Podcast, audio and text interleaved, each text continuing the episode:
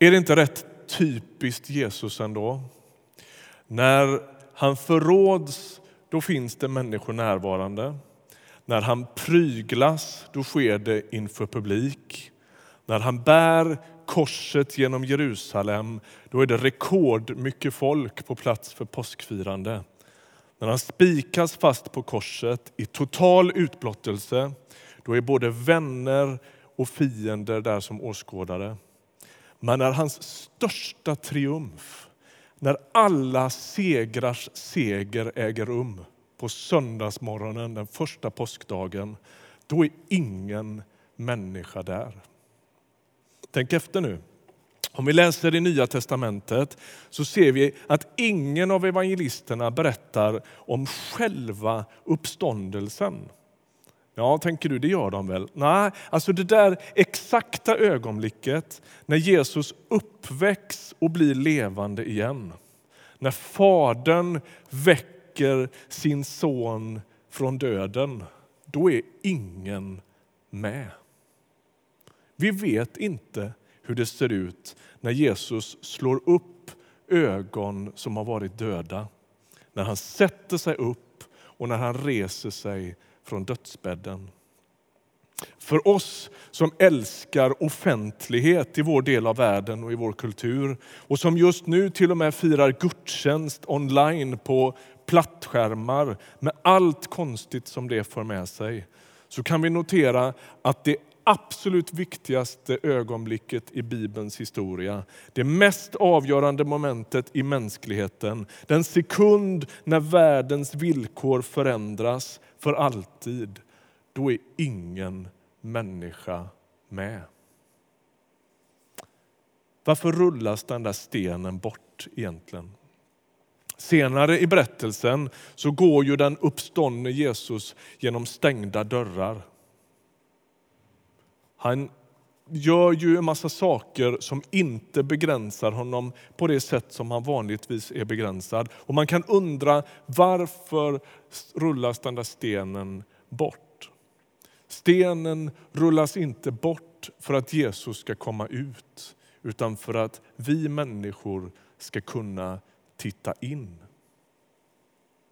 Ju mer jag har tänkt på att ingen människa såg själva uppståndelseögonblicket, desto mer logiskt blir det på ett sätt. Också för dem som alldeles efteråt kommer dit, Maria från Magdala till exempel i dagens text, så är det ju effekterna av det där ögonblicket när Jesus kommer till liv som man ser.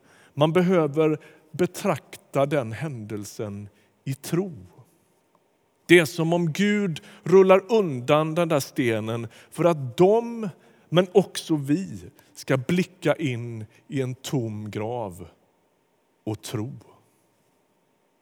För Paulus, den store teologen i Nya testamentet, så är uppståndelsen det som allting hänger på. Om Jesus inte uppstått, då finns det ingen kristen tro. Och Det där ska inte förstås som att vi ställer liksom korset och uppståndelsen emot varann och funderar över vilket som är viktigast. Eller att en del av oss föredrar Jesus på ett kors framför den tomma graven eller vice versa. Det är liksom helt märkligt att ställa det mot varandra på det sättet. Nej, båda är naturligtvis helt avgörande. Men det är den tomma graven som kastar ett särskilt ljus över det brutala korset. Det är den tomma graven som säger att Jesu död inte är en, eh, en ädel martyrdöd utan att det är någonting mycket, mycket mer. Det är den tomma graven som berättar för oss att Jesu död botar vår djupaste skada och renar vår fulaste och mörkaste synd. Och det är den tomma graven som berättar för oss att livet märkt av smärta och förluster inte är en återvändsgränd. Du är inte dömd till evig fruktan eller till oändligt med förluster som bara slutar med att du också förlorar ditt liv.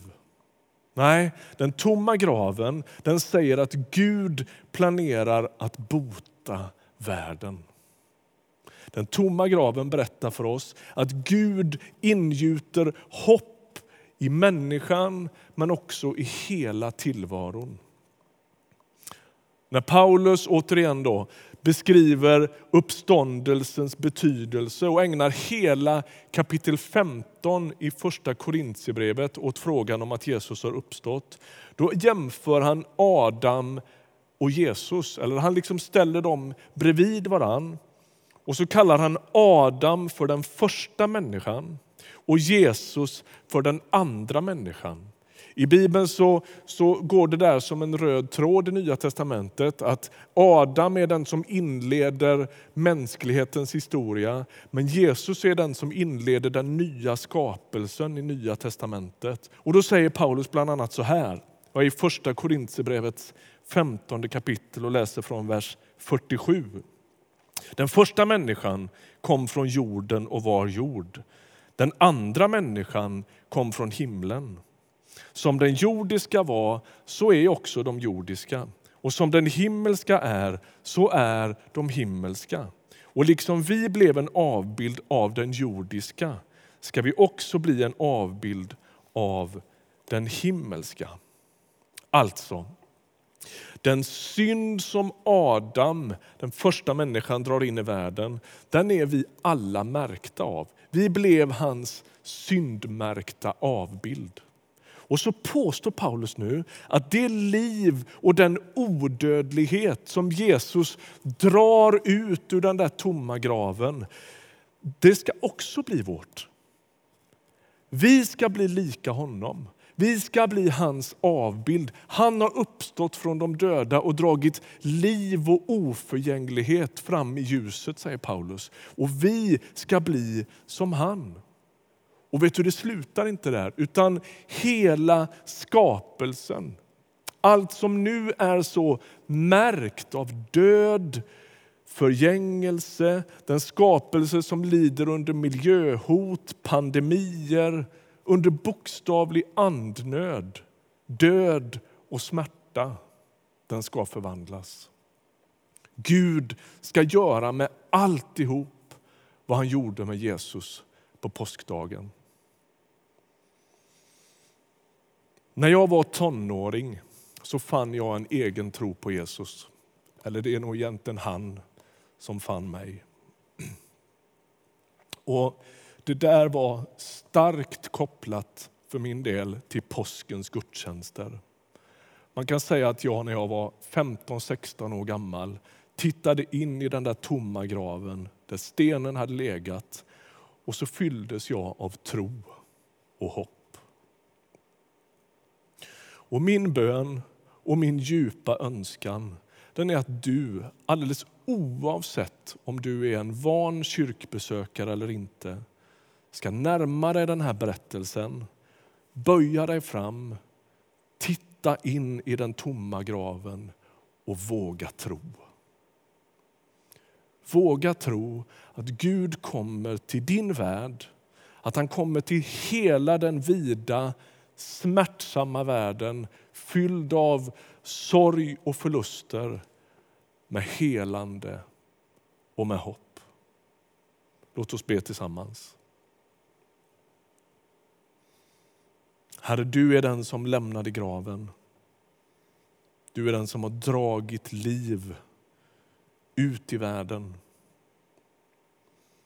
Vi vill se på dig vi vill titta in i den tomma graven. Hjälp oss att tro. Tack att du en dag ska förvandla allting med ditt helande. Amen.